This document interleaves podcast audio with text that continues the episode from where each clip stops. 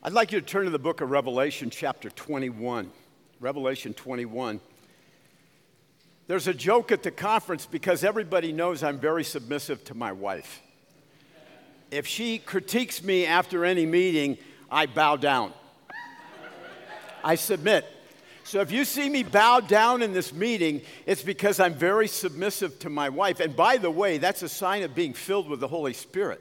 So bowing down as much as I do must mean that I'm really filled with the Holy Spirit. So that's Ephesians 5:18 through about verse 21. You know, Elisha, when he asked me to speak on these subjects, he gave me an hour on each subject.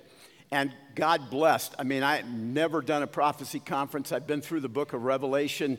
Probably a quarter of my ministry has been devoted to that book because I did Revelation in three years up to chapter 20, and then I did it again.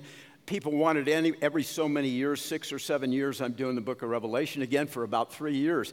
Been through the book of Daniel, been through all the prophetic books. I love prophecy. I was saved by reading The Late Great Planet Earth. A man knew my dad, gave him the book, The Late Great Planet Earth. His name was Ed Skonekvik. I read the book but I didn't get saved, but I told everybody about what I read. And then a year and a half later, I committed my life to Christ in a service station working for a man that had a son named Guy who died. And I just read the Bible. I was reading Matthew and, and got saved when, by reading the Bible. So that's a little bit of my background. And I love my son. He said, Dad, you got 35 minutes today. And I said, Elisha, I usually go 50. And he came up to me this morning and he says, Dad, we're not getting as many baptisms today, so I'm going to give you 45. And I said, Okay, okay, I'll take the 45. But I've written for 35, I think. But anyway, we're talking about the new heavens and new earth, and everybody gets excited about heaven, right? Well, I, we're going to deviate a little bit in our subject matter because what we're really going to discuss is a preparation for that, what's going to happen to the earth, and then we're going to go on the millennium. And what I'm going to do is I'm going to go point by point, like number one, number two. I know you love to take notes, so that's what we're going to do. And if you want to talk to me, some people still had questions. I was talking to individuals and they were standing in line asking me questions. Anybody has a question, feel free to come up to me later in the day, and when you see me, I'll, I'll be glad to speak with you privately about any questions you have. In Revelation, we're talking about the idea of the great white throne judgment. At the same time, the great white throne judgment happens in Revelation 20 we say the new heavens and new earth are formed because the old heavens and old earth flee away, right? And so that's what we're going to emphasize this idea of a, a, distant future, both related to the church in Israel, because we got a very short time in heaven. Let's go to God in prayer. Father, I thank you for your word this morning. I thank you for family that are here and, and people I've got to know. Father, you know me. I wanted to hug everybody in this church. Some people came in a little bit late. I wasn't standing at the door, but Father, in my heart, I hugged them. I love this church, Father. I love the faithfulness of the men here, the leaders, and my son, way he preaches the Word of God. I pray for Ray today as he's preaching at Living Way. Father, God bless him. He had to speak there today for somebody who couldn't speak because they got COVID. Father, I pray you'd bless Elisha and uh, his ministry here. And I pray for my son David and Emily in Papua New Guinea that you would have your hand upon them, Father. And I thank you for my wife who is really responsible for the salvation of our children, Father. I just, I'm grateful, Father, for help me. I bless your word today, Father. Bless those that are gathered together in Jesus' name. Amen. Now, those that I couldn't hug this morning, there you go. And those I couldn't hug this morning, there you go.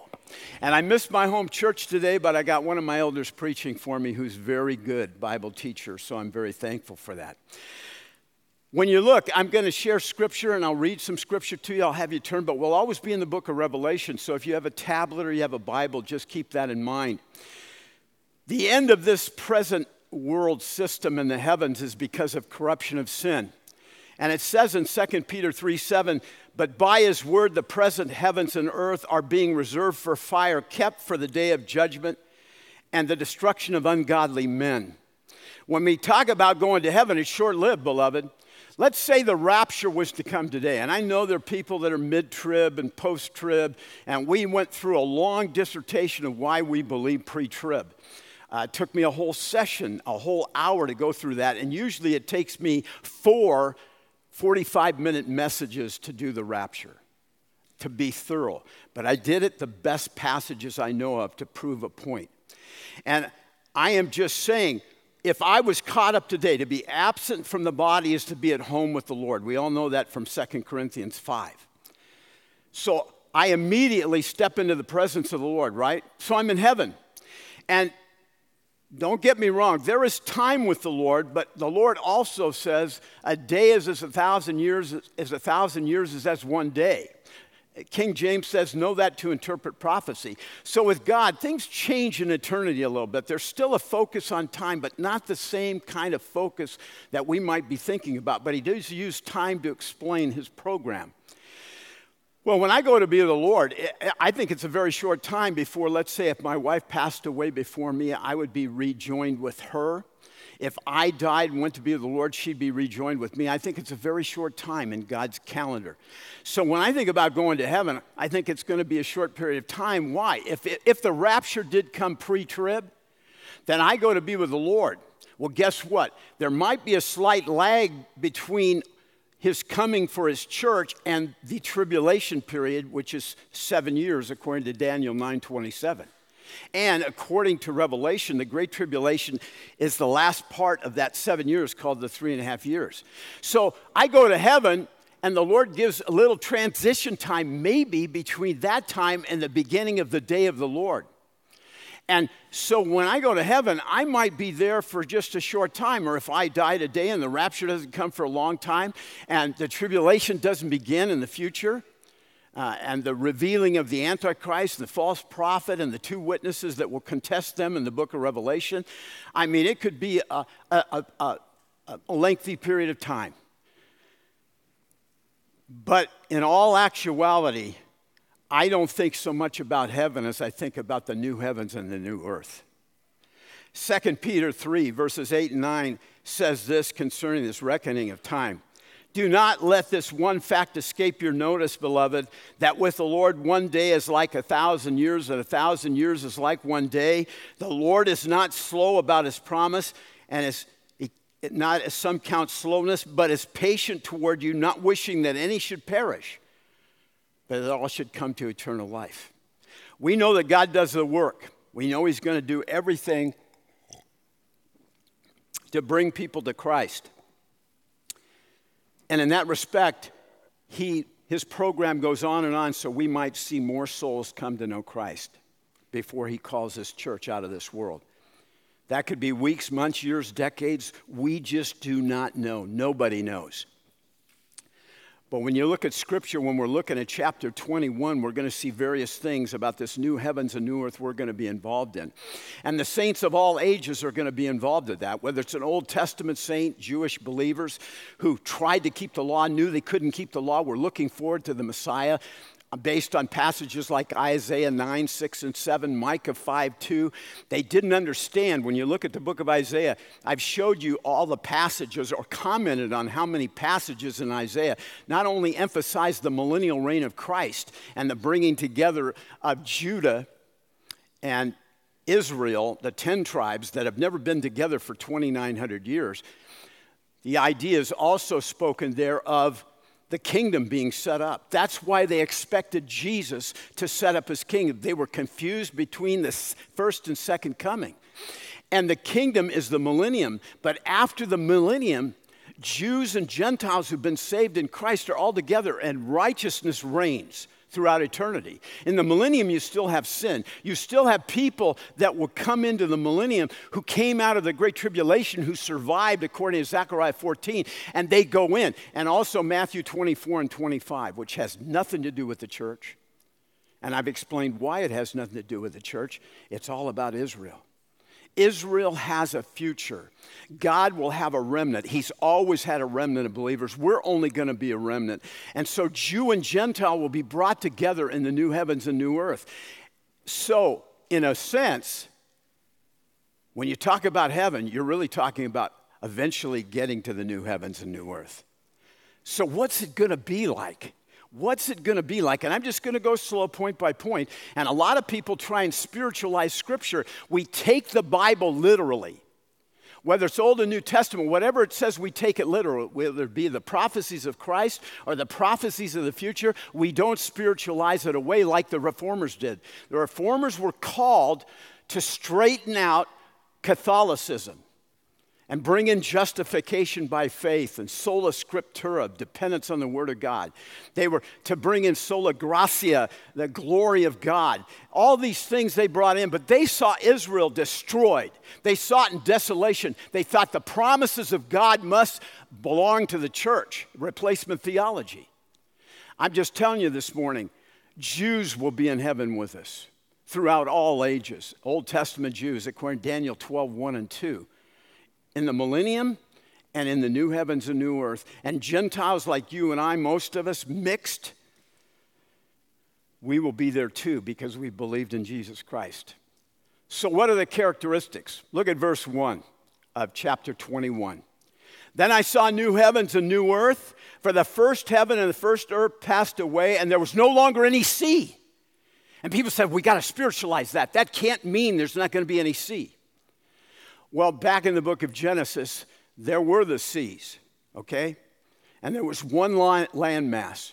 And guess what? Later on in the flood, and during the time of Tower Babel, when humanism came into play and the people wanted to be united in Babel in Genesis 11, it says, In the days of Peleg, the earth was divided. We got our continents. You can take the continents and put them together. And you say, Why would God have no more ocean? Because, beloved, we're perfect. What they tried to do at Babel, God's going to do. He's going to bring Jew and Gentile, two groups together in one throughout eternity. We don't need the oceans to divide us. And I think, boy, I love the ocean.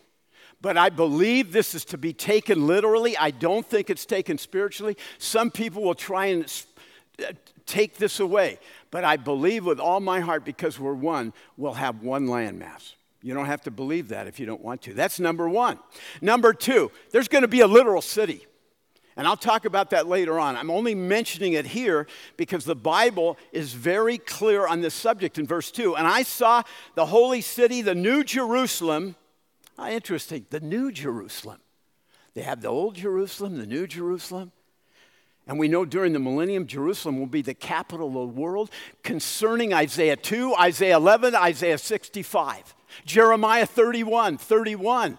I mean, man alive, there's evidence all over. You have to rip out pages of the Bible and say, we don't believe this, we just rip it out. We believe in replacement theology. There's no future for Israel, it's just the church. The Bible does not teach that. You have to tear pages out. So, beloved, there's a new Jerusalem coming down out of heaven made ready as a bride adorned for her husband. And that New Jerusalem is not just for the Jewish people, that remnant that's talked about in Romans chapter 11, around verse 25 down to verse 31.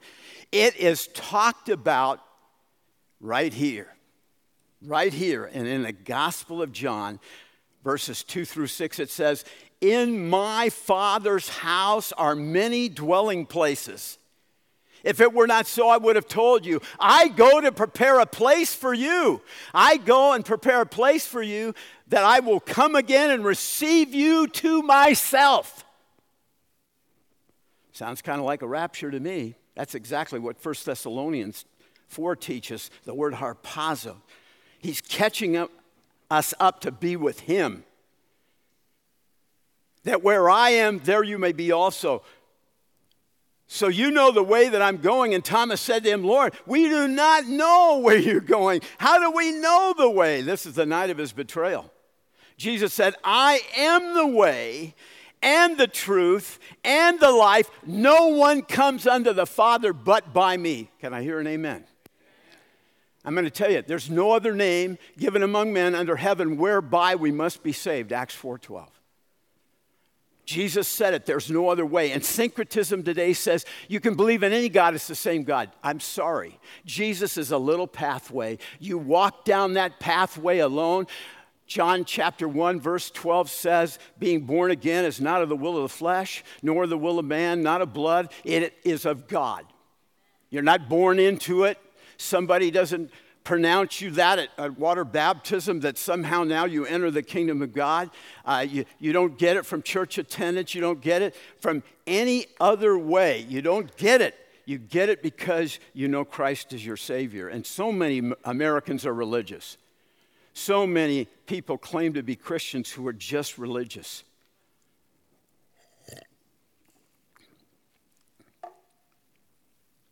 Verse 10 He carried me away in the Spirit into a great high mountain and showed me the holy city again, Jerusalem, coming down out of heaven from God, having the glory of God. I love to talk about this because, as we'll see later on, none of us could ever step into the presence of God. You couldn't. Even Moses can only see the afterglow of God. God is a consuming fire, it says in Deuteronomy, two or three times. And so being transformed means we'll see him just as he is. At the rapture, for sure, when we're transformed, we're in the millennium with Old Testament saints that are transformed, according to the book of Daniel, chapter 12, verse 1 and 2. We'll see him just as he is. But we're going to see God the Father. We're going to see the full Shekinah glory of God, the brightness of God. That's what it's teaching in these passages. Number three, God will be in the very presence of his people, verse 3 of chapter 21. And I heard a loud voice from heaven saying, Behold, the tabernacle of God is among men, and he will dwell among them, and they shall be his people, and God himself will be among them. And I'm saving the best for last. This is what he always said to his people in the Old Testament You will be my people, and I will be your God. Beloved, that's already true of us. It's already true of Old Testament saints. We're just waiting for the reality of it. There's no fear of death in his presence. Can you imagine the cloud always coming down? On the Mount of Transfiguration, three disciples, Peter, James, and John, Matthew chapter 16, they, they fell down on the ground.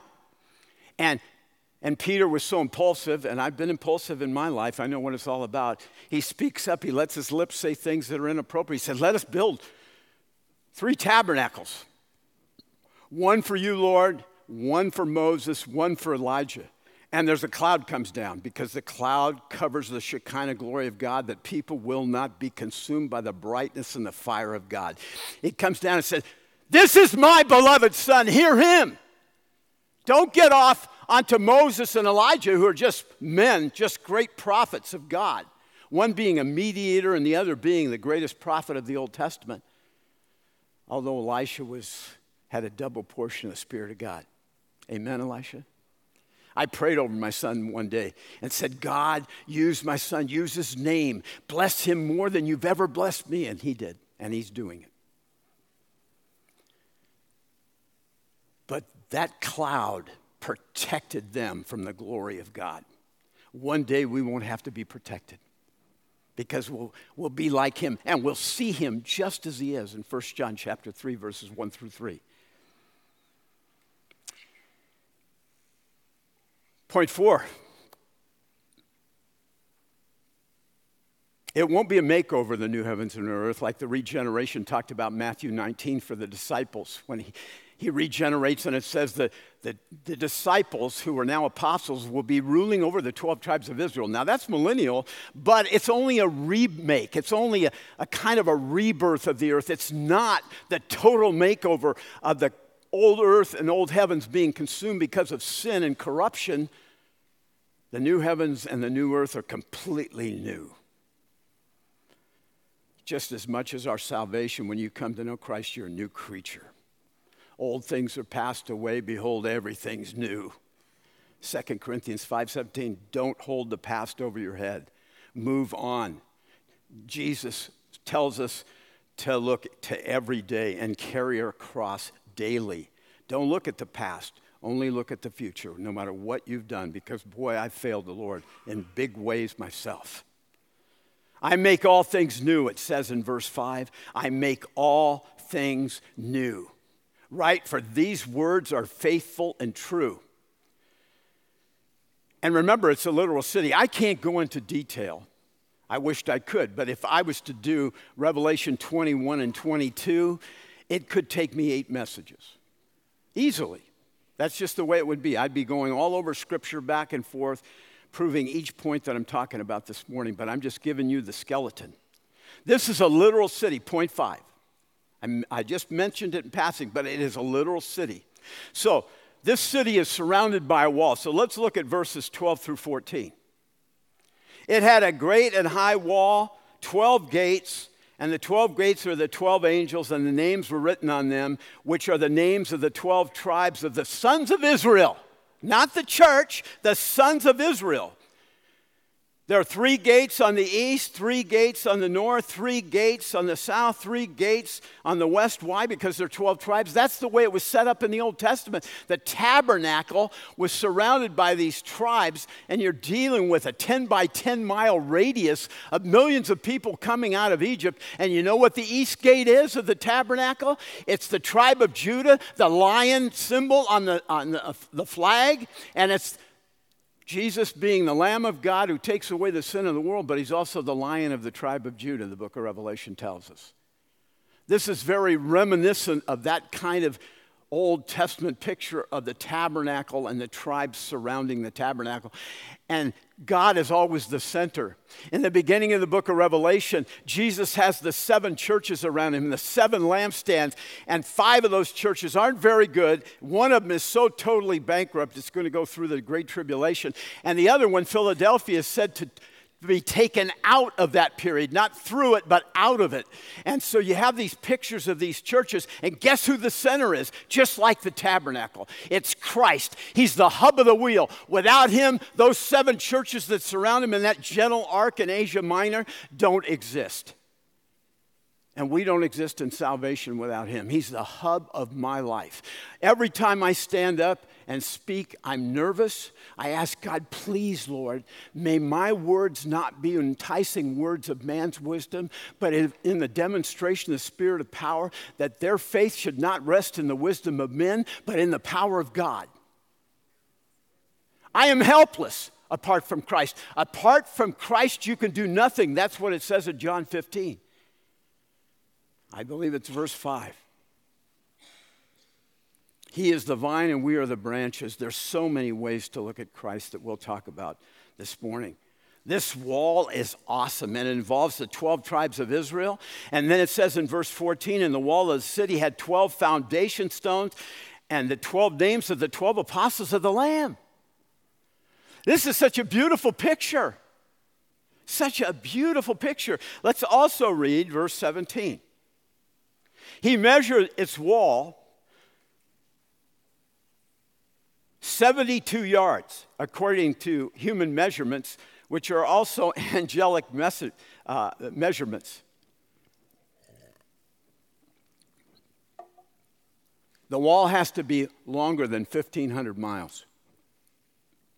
And it's just the foundation stones, the whole wall is mentioned but they're mentioning the foundation stones of the wall itself. I used to think the foundation stones were the whole wall. No, they're the bottom of the wall. To give you an idea of that, because the city has literal dimensions, the United States from coast to coast is about 2,800 miles in length.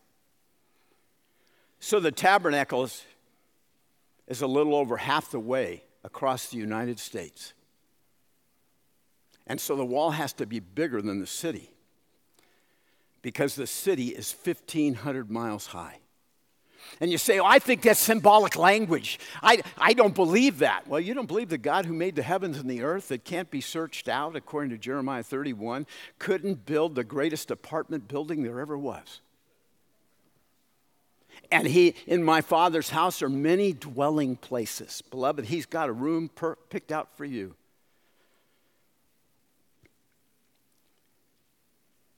The height of the wall is amazing 216 feet.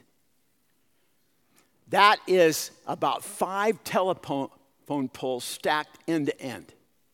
Think about that for a minute. You look at a regular 40 foot, 45 foot wood telephone pole, just put five of them stacked end to end, and you get an idea of a wall. And you say, Why do you need a wall? I don't know. I don't know because everybody's righteous. There's not going to be any crime or anything like that. We'll talk about that at the end of this message. Why have a wall? Well, Old Testament cities had a wall. Maybe a New Testament city like this in the new heavens and earth is going to have a wall. And the gates, I'm just going to mention to them, there are 12 gates, right? Verse 12 and 13. That's what it says. And when you look at the, the context of these gates, they're pearls in verse 21. Solid, each gate is a solid pearl. And angels stand guard at each gate. And the names of the 12 tribes are written on the gates and on the foundation wall, the foundation of the wall, the, the names of the 12 apostles. Why? You don't get to God if you don't believe in the Old and New Testament. The Jews, the 12 tribes, represent the Old Testament program of God. And the apostles represent the New Testament program of God. And you got four feasts. We're still in Pentecost. You got three feasts to go on the Jewish calendar. You got the blowing of trumpets, the Day of Atonement, and you got dwelling among, God dwelling among his people in the Feast of Booths. And you say, well, we're in Pentecost and we're the church. Why are there three feasts left? Because one day God's going to regather his remnant, his Jewish people. They're going to experience the Day of Atonement, which is only for them. It was for the priesthood, it was for the individual believer. The whole temple had to be cleansed with blood. It will be experienced by the Jewish people because God's a God of grace. He saved you by grace. You didn't merit it. He, he reached down. He said, Boy, Guy Rimstead's pretty rotten. He, he, he's rotten. I mean, he, he's even got fungus growing on him. But I'm going to choose him. I'm going to draw him, John 6 44, to myself because you think somehow I was worthy, somehow I came to know God. Romans 3 says, There's no one who seeks after God, there's no one who understands. They've all turned aside, Jew and Gentile, and you think somehow you merit this? I don't even merit it now. It's by God's grace because what? We're sinners still saved by grace. And you think it gets easier? I found out it's just as hard and even harder. When I have more knowledge, I have more knowledge about me. Like, for instance, James chapter 3 no one can tame the tongue, it's an unruly evil full of deadly poison. This is hard to get this thing under control. Amen? Do you know, we don't want to be like Satan, do we? His name, one of his names, or a title for him, is Diabolos, the devil, the slanderer. Do you know it's used for believers in the New Testament? Warns them about gossip, malicious gossip, because Satan, he's the adversary. The devil, the other name, the title for him, is he's a gossip. God hates that. This thing, the older I get, the more I want to say something. Lord, let me punch him. I've had it with this person. They will not listen to counsel. Let me just hit him one time. Or let me call him a son of a something. I can't do it because God's got control of this thing. But it's not easy, beloved. Pastors hurt for their people.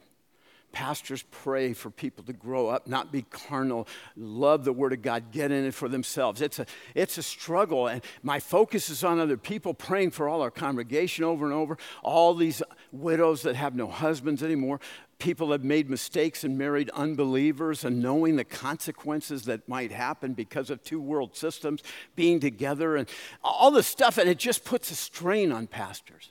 So pray for your pastor and his wife. Be faithful to pray for them.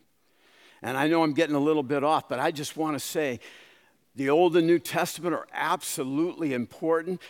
I counsel a lot from the Old Testament. I apply the New Testament to the counseling from the Old Testament. And I love Bible prophecy. And these gates are always open. And I, I can't believe some of the things we will learn when we look at the New Jerusalem. There's no temple. There is absolutely no temple. That's number six. Verse 22 of chapter 21. I saw no temple in it, for the Lord God the Almighty and the Lamb are its temple. There's no longer a separation. You don't have a holy of holies where only the priest can go in once a year. You go directly into the presence of God through Christ. It makes it clear in Hebrews chapter 10. Right now, the veil's been torn. We go right into his presence. But one day, we won't just be symbolically going in through prayer, we will see him just as he is God the Father the one of unquenchable fire, the jealous God that loves us so much, he wants us all to himself. That's why he never wanted his people to get involved in idolatry. He wanted his people all for himself. There will be no temple. Verse 3 of chapter 22. At the end of the verse, it says, The throne of God and the Lamb will be in it, and his bondservants will serve him.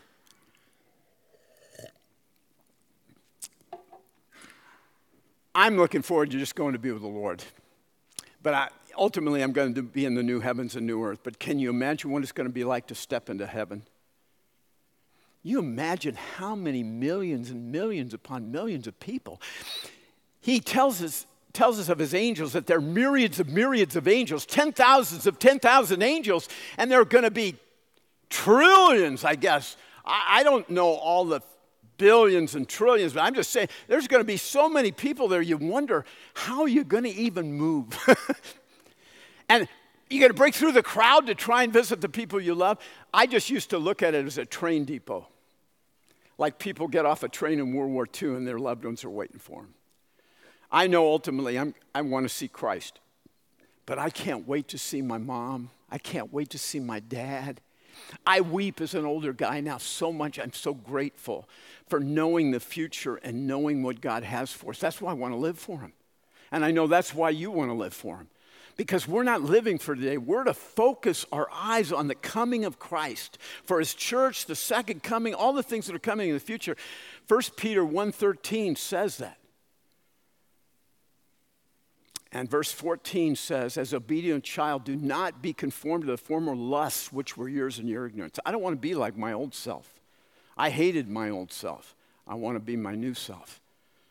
So I, am looking forward to the fact that one day there'll be no temple and we go right into the presence of Christ and God the Father. I, I, can't, I can't even imagine what that's going to be like. That's number six. Number seven, the city is illuminated by the glory of God. There's, there's no need for the sun, the moon, and the stars. Verse 23, it says, The city has no need of the sun, the moon, and the stars to shine on it. The glory of God has illumined it, and the lamp is the Lamb. The lamp is the Lamb. Can you imagine in Christ's second coming when he comes back and the luminaries are darkened, according to Joel chapter 2, Acts chapter 2, uh, Revelation 6, 12, and 13, talking about the seals? I mean, this is all over Scripture. The lights are going out. Why? Because they're going to see him slowly return the way he left. And that's all they're going to see of the glory of God. We're going we're going to stand in his presence and see it. See it perfectly because the glory will illumine the earth and the heavens because that's how great God is. That's how infinite God is. There'll be no night. Be no night. Now, it doesn't say there won't be a sun, moon, and stars. It just says they, there's no need for them. There's no need for them. So I don't know if they're going to be there or not be there or whatever, and maybe they're just there as a reminder, and, and it's just the glory of God. But they're out there.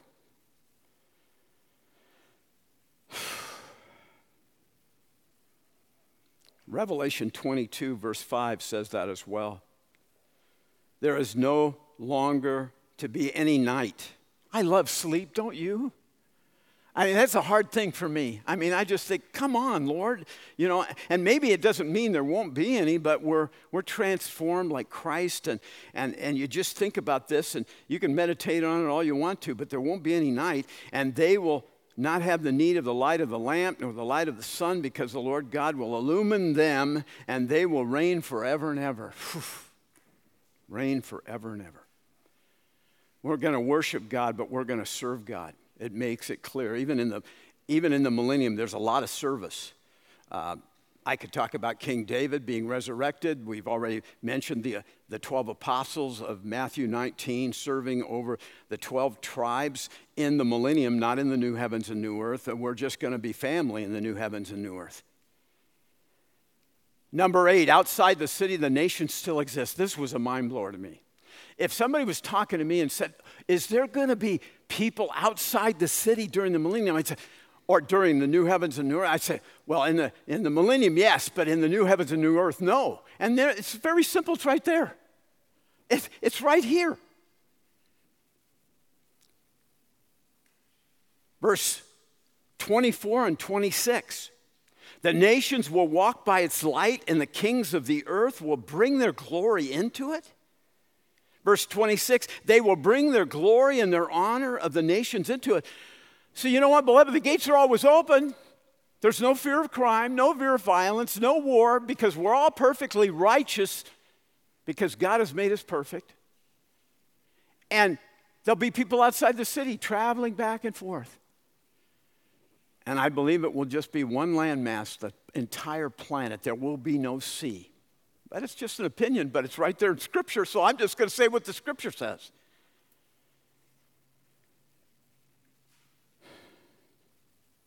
And there'll be the water of life. The water of life will flow from the throne of God. Verse 1 and 2 of Revelation 22. Then he showed me a river of water of life, clear as crystal, coming from the throne of God and the Lamb. And the emphasis now is not so much on salvation, is it? It's not so much on the temple because there is no temple. What it's really on is he's Lord of Lords and King of Kings. And he has a throne and he rules over the earth and he rules over the heavens, his creation. The emphasis is a little bit different. He's always been Lord of Lords and King of Kings, but now it's a reality. There is no temple. You go directly into the presence of God, but he's in a throne room.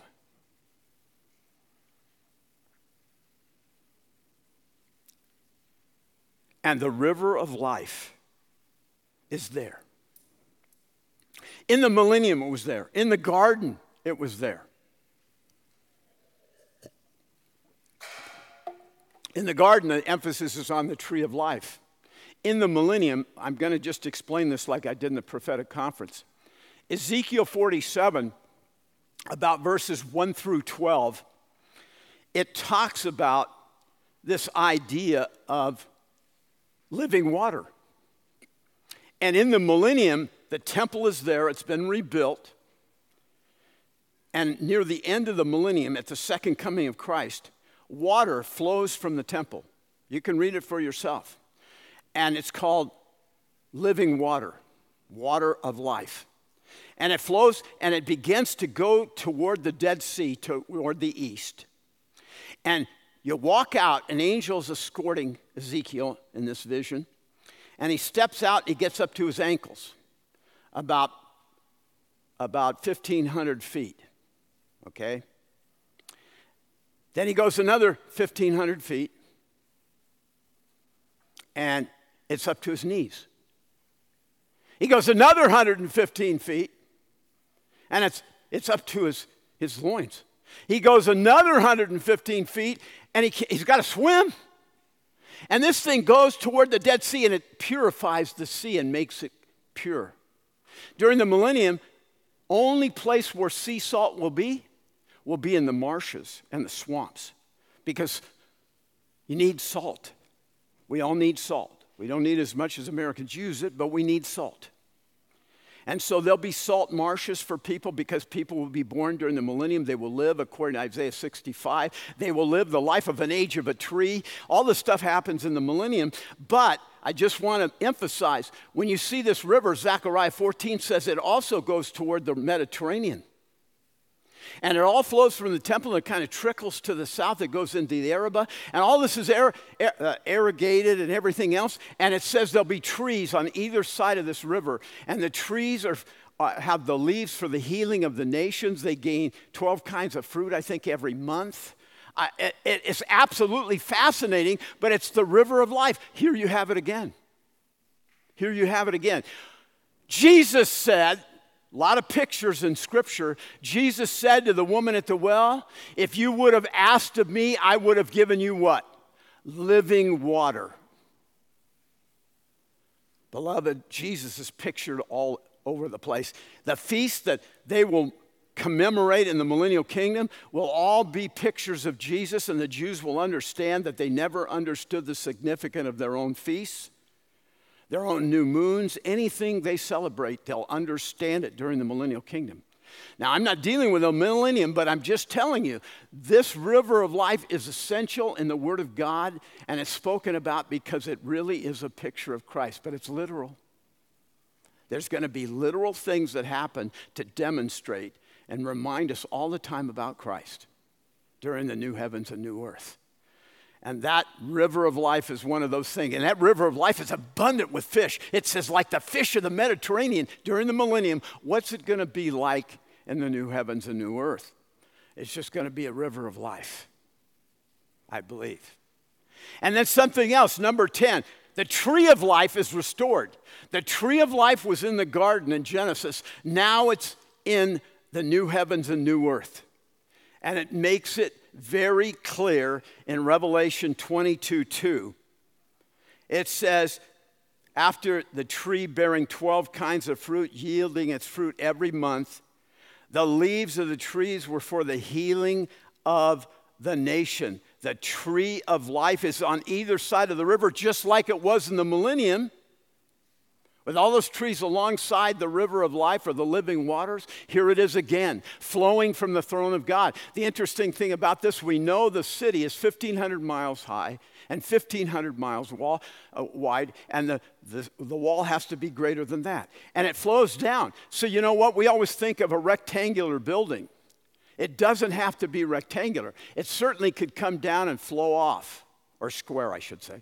It could come down and flow off the wall of the city.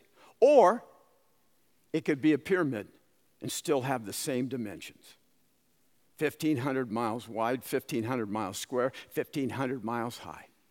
And it could just run down that. So many prophetic scholars have written about the Great Pyramid in Egypt. There's some interesting things about it. If you ever look it up, read all the facts about it, it's very interesting. It could be that this is going to be a pyramid, which we tie into Egypt and its idolatry, but one time, as we prove from the book of Isaiah, these nations believed monotheistically. And so he will say in Isaiah 19 during the millennium, but what's he going to say in eternity? He says, Egypt, my people, Assyria, my people, Israel, my people. All Egypt, Assyria, and Israel will be all joined together as one. And I don't know if I said that the right way, but give me a break if I didn't because I'm 71 going on 80. The tree of life. The curse is removed that originated from Adam and Eve, verse 3, first part of verse 3 in chapter 22. There will no longer be any curse in the new heavens and earth, it's completely gone. And you know what the curse is in Genesis chapter 3 upon the serpent that was used by Satan, upon Satan, upon the woman, upon the man. You know all that. I'm not going to go into that. But I want to share the greatest thing about this, and I've just done it in skeleton form. The greatest thing is what's going to happen to all of us. That will happen to us anyway when we die or when we go to be the Lord in the rapture. What does it say? Verse 3 of chapter 21. God Himself will be among them at the end of verse 3. He will wipe away every tear from their eyes. All the things that we ever cried about, wept about, we agonized over, they're going to be wiped away. There will no longer be any death. And I don't know about you, I want to live as long as I can, but I always say, Lord, take me quickly, please. I don't want to linger, and I don't want my kids to see me deteriorate. I don't want to get Alzheimer's disease, but that's up to the Lord. It's up to Him. The very hairs of our head are numbered. Would I love to say goodbye to my kids? Yeah, I would. Would you love to say goodbye to your kids? I'm sure you would. And God's in control, and whatever's best for each one of us, He's going to do. And our lifestyles and choices we make affect our lives, don't they? He's sovereign, but our choices still affect our lives. It goes on to say in verse 4 there will no longer be any mourning. I miss my mom. I miss my best friend, my dad. I miss my brother who committed suicide. But he said before he died, I get it, guy. I get it. He just was depressed. He was on medication. The medication didn't work anymore. And I got a call saying my brother hung himself. I pray that God saved my brother. I, I pray that. And maybe odds are he, he wasn't saved. I don't know. I know a lot of believers who get so depressed and are so medicated that they have taken their lives. So I don't know. I pray. I pray that even, even if he thought when he was depressed, I made a mistake, I shouldn't have done this. I'm not going to mourn anymore. Those we love, we never really forget. A song brings back their memory. Uh, maybe even a, a movie, a, a, program, friends we knew bring back memories of those we love. I am really a weeper now. I weep a lot out of joy, but I weep because I miss my family. I just do. And I miss saints that I've had to say goodbye to over the years. Being a, a pastor in the country for 28 years, I've said goodbye to a lot of people. I've mourned for a lot of people. And I've said goodbye to people that just leave, and I mourn over them because I don't want them to go to Idaho. I hate Idaho. You know, you can run, but you can't hide. Those states, all it takes is one bad governor. Amen. We got to, oh boy, don't let me off on politics.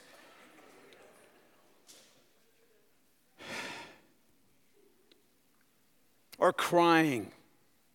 You won't cry anymore. There'll be no more pain. I've known so many people that are afflicted.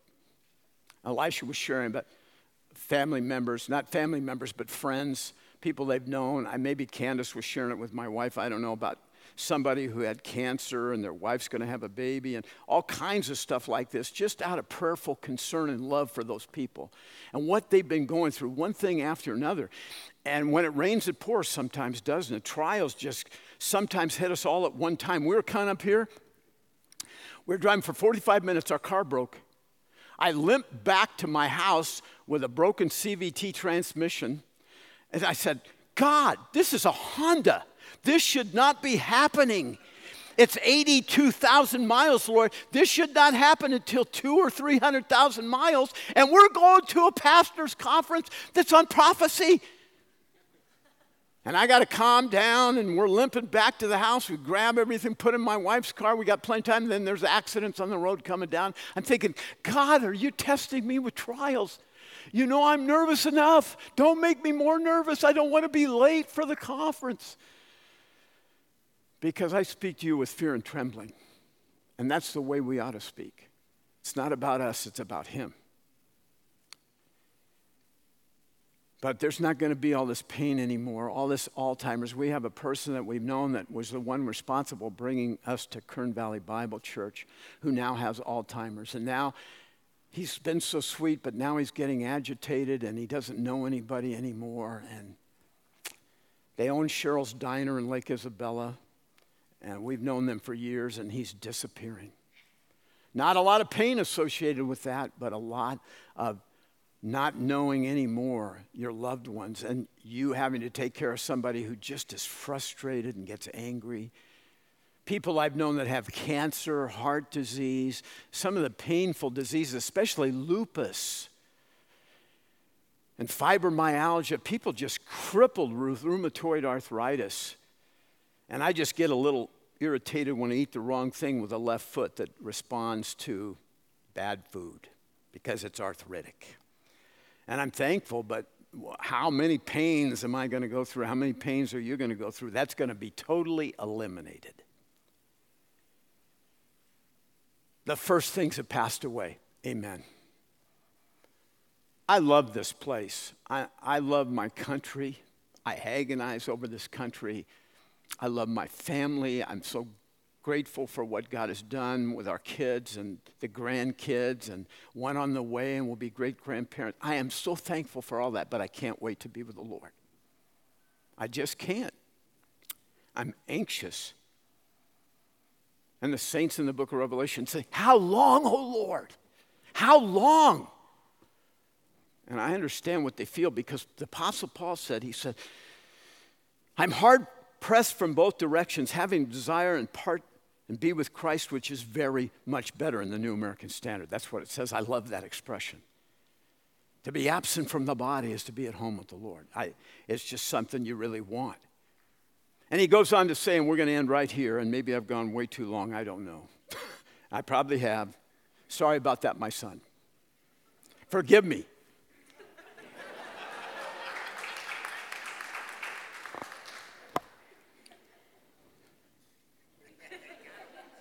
Hey, he's a joker. And he didn't get it from me. Okay. Verse 5, we're going to close right here. He who sits on the throne said, Behold, I'm making all things new. And he said, Write, for those words are faithful and true. And he said to me, It is done. Just like he said on the cross. I am the Alpha and the Omega, the first letter of the Greek alphabet, the last letter of the Greek alphabet. I'm the beginning, the end, and I will give to the one who is thirsty from the spring of the water of life without cost. You don't pay for it, you don't earn it, it's free. And he who overcomes will inherit all things. I will be his God, and he will be my son. And you know what? We don't have to worry about sin anymore. Verse 8. But for the cowardly, the unbelieving, the abominable, the murderers, the immoral persons, and the sorcerers, the drug users, pharmakeia, the idolaters, all liars, their part will be in the lake of fire that burns with fire and brimstone, which is the second death. None of us experience the second death. You have a life, you die. You pass from death unto life. But when somebody dies and then they're judged, that's called the second death. I don't want anybody to experience that. That's not why I read that. I'm reading that because we're missionaries and we plead with people to come to know Christ. Second Corinthians says we are ambassadors for Christ. We need to be out front. We need to show our light to people. So the homosexual, the transvestite, the murderer, and I deal with a lot of prison people. I got people in prison right now. We're trying to get them out, praying for them. They've been in there for years. They've been married. Some of them got married in prison. I'm telling you, it's wild. But they're, they're new creatures in Christ. Some of them might use jailhouse religion, but the ones I know are real. And we pray for them all the time because people tend to send people that have come out of prison into the cheapest areas they can live. And our valley is beautiful, but it's very inexpensive to live there. I tease my son, I say, Our house payment is 755 a month, Elisha. What do you think? Our property taxes, they're lower. I love the country. You know, the most traffic we get I might see five cars on this side of the road, and there are five cars on this side of the road, and we only got 30,000 people in the valley, and we're not so fast paced like the book of Daniel, running to and fro, right? All kidding aside, don't we want people to come to know Christ? That's the bottom line. I want them in the new heavens and new earth.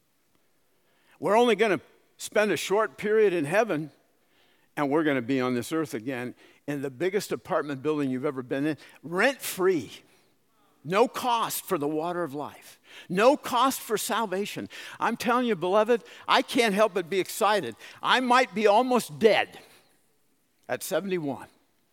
In fact, I was telling some people this morning hey, there's a lot of young people that go to this church. How many of you guys are Gen Xers or millennials? You know what I'm saying, right? Raise your hand. How many of you are boomers? Raise your hand. You know what I say about boomers and your generation? Don't mess with us. The older generation are dinosaurs, they're T Rexes. You guys are velociraptors. You don't have a prayer unless you gang up on us. Let's close in prayer this morning.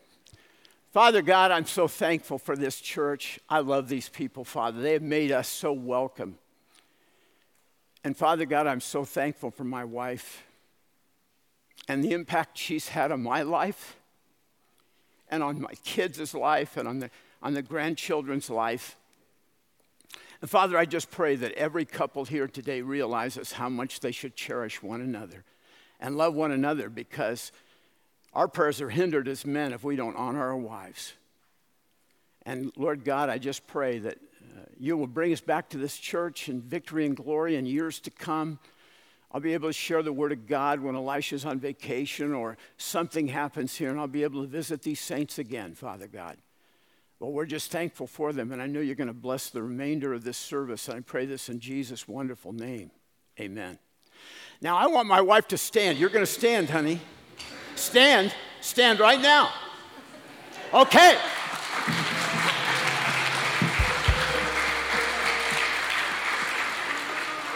I can't get up.